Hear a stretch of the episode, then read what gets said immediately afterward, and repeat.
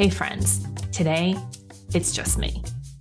And this episode, I'm going to talk about who I am and why I do this, why I have this podcast to help you bridge your inner and outer worlds, and why I hold these sacred and centered circles to help women reconnect with their essence and why I have a private client practice as a depth hypnosis and applied shamanic practitioner.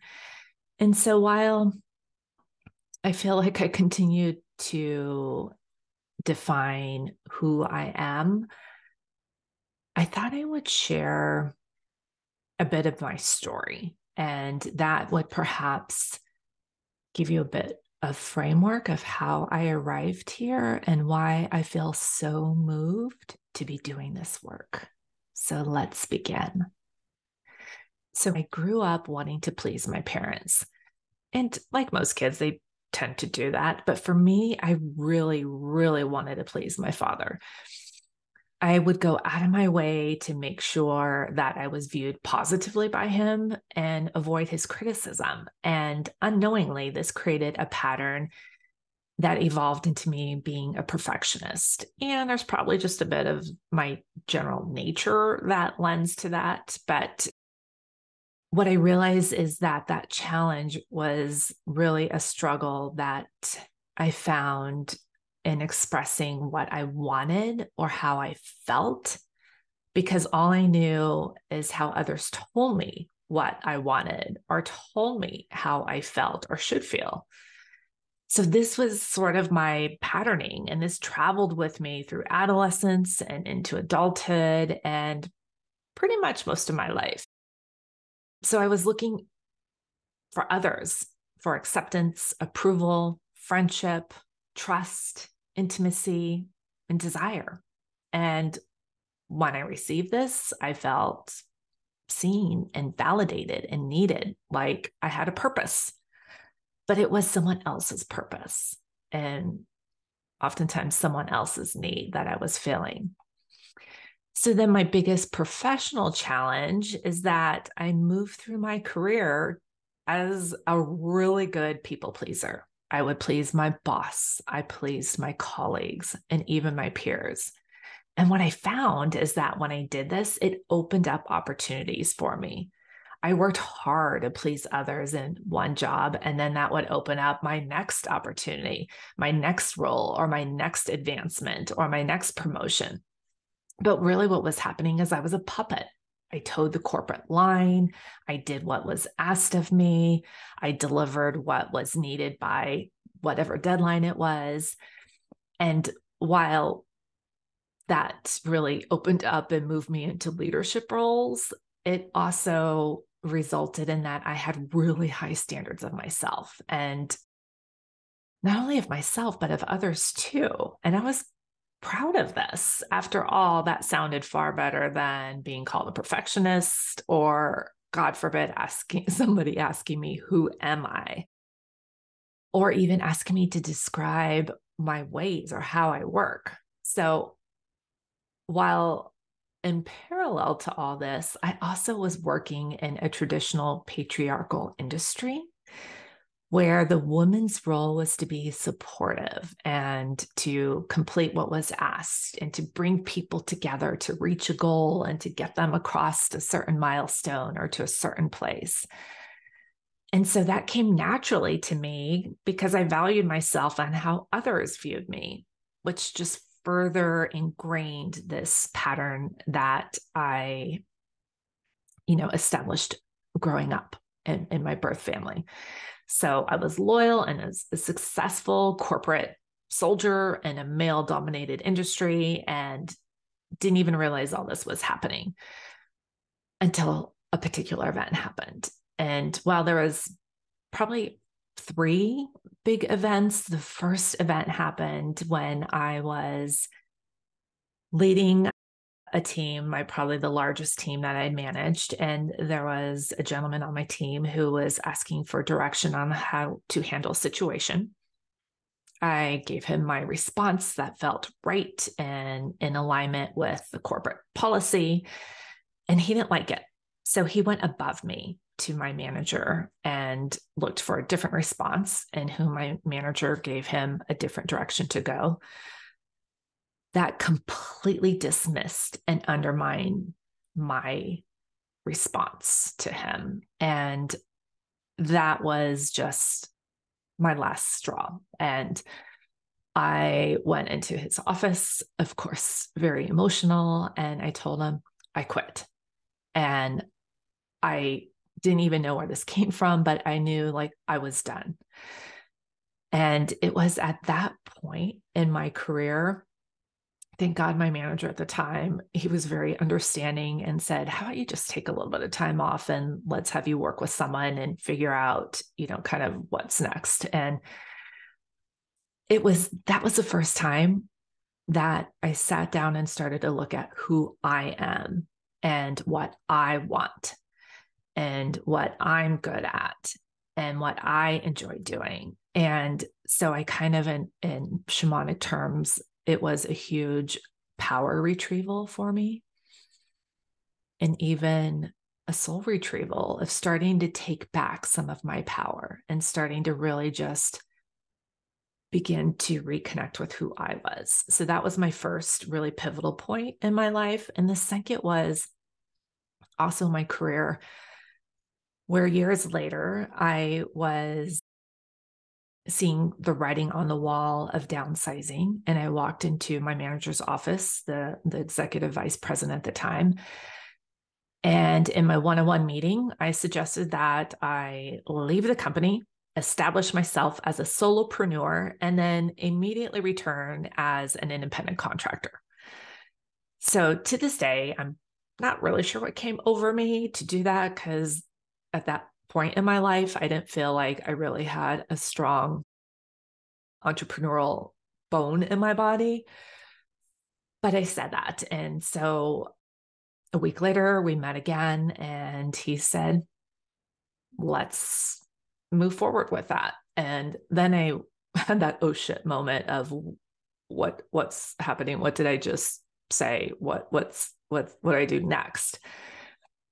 And what I realized and starting to look at that relationship is that that relationship, that working relationship caused a lot of stress for me below the surface because it also was a relationship that really resembled the relationship of my younger self with my father.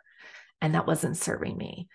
So I feel like at a subconscious level that I had had enough. And it was like, let me be independent. And what I didn't know is that by doing that, I really had to figure out who I am, what value I bring to the work that I do. What the heck work do I do? And so that was another, I mean, I live in the Bay Area, so I'll use the earthquake metaphor. Is that was really like a, a magnitude of a 7.0 earthquake for this really cautious, low risk taker who loves stability. Like that sort of rocked my world. Yet it was 100% what I needed for myself. I needed to be fully independent. I needed to call all the shots. And I really needed to make all the decisions for myself that I realized any decision I made benefited me, impacted me, and that was exhilarating and overwhelming and incredibly frightening. But that's what I needed. And so that was a second point in my life where I felt like I started to really start to pick up my scattered pieces and start to become even more whole in the work that I was doing, where I was now at the helm and I was leading my career. I was leading the direction I was to go. And the third point in my story that I'll share is the day I decided to step into my spiritual path of service and being of help for others to find themselves on their own path.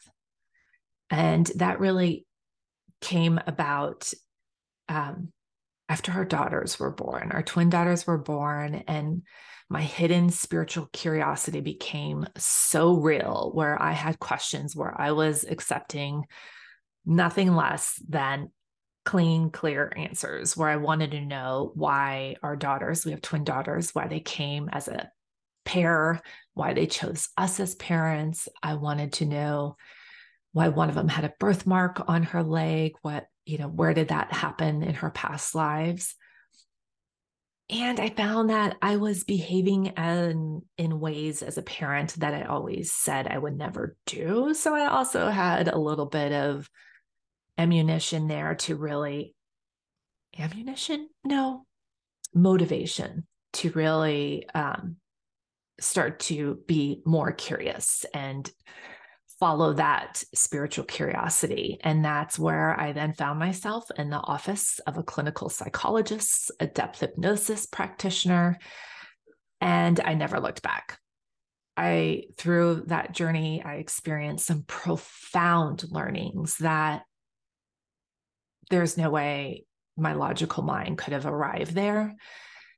And it really was so clarifying, so healing, so enlightening, so moving. And so, because of that, I then became a student of this modality and this practice. And then eventually I received sort of a guidance from my compassioning, compassioning, my compassionate helping spirits that I, I work with that I needed to be of greater service. And I needed to put myself out there doing this work to help people elevate and move forward.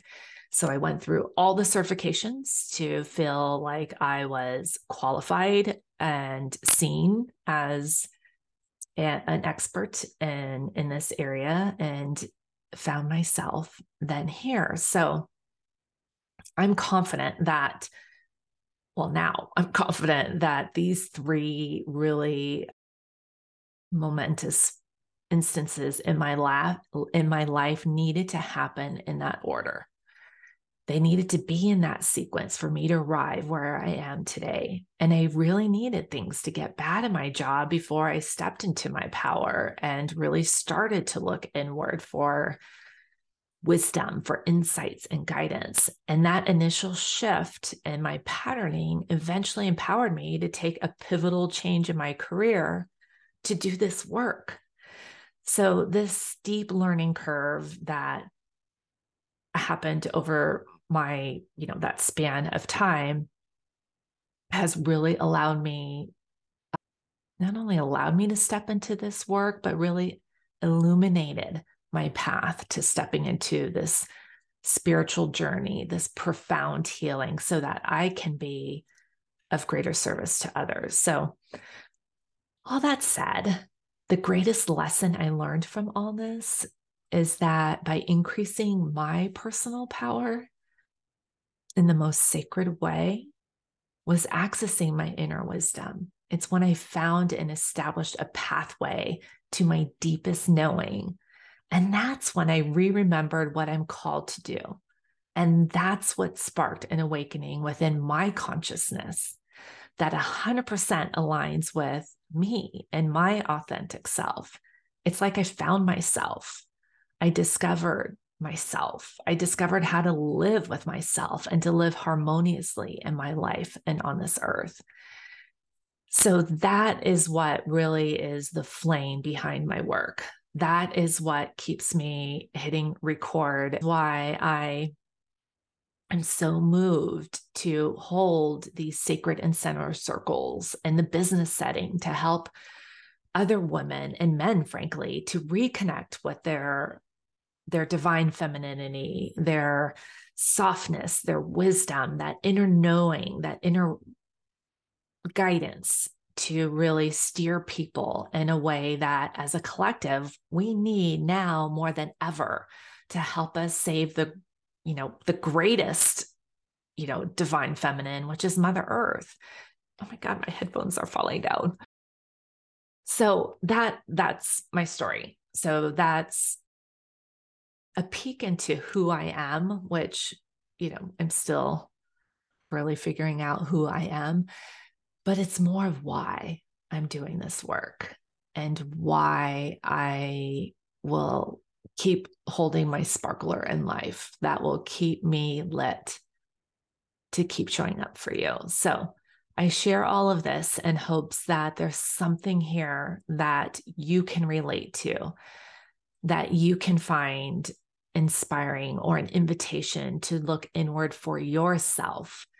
And if it inspires you enough to have a conversation, then let's talk. Find me, connect with me. I would love to hear your story. I'd love to hear any parallels that you've had in your life of picking up your pieces and re empowering yourself with your own form of a power retrieval or a soul retrieval so that you too can appear whole. Mm, not appear. You can be whole. You can feel whole. You can move through life whole. So, with that, I see the divine in you. Bye, friend.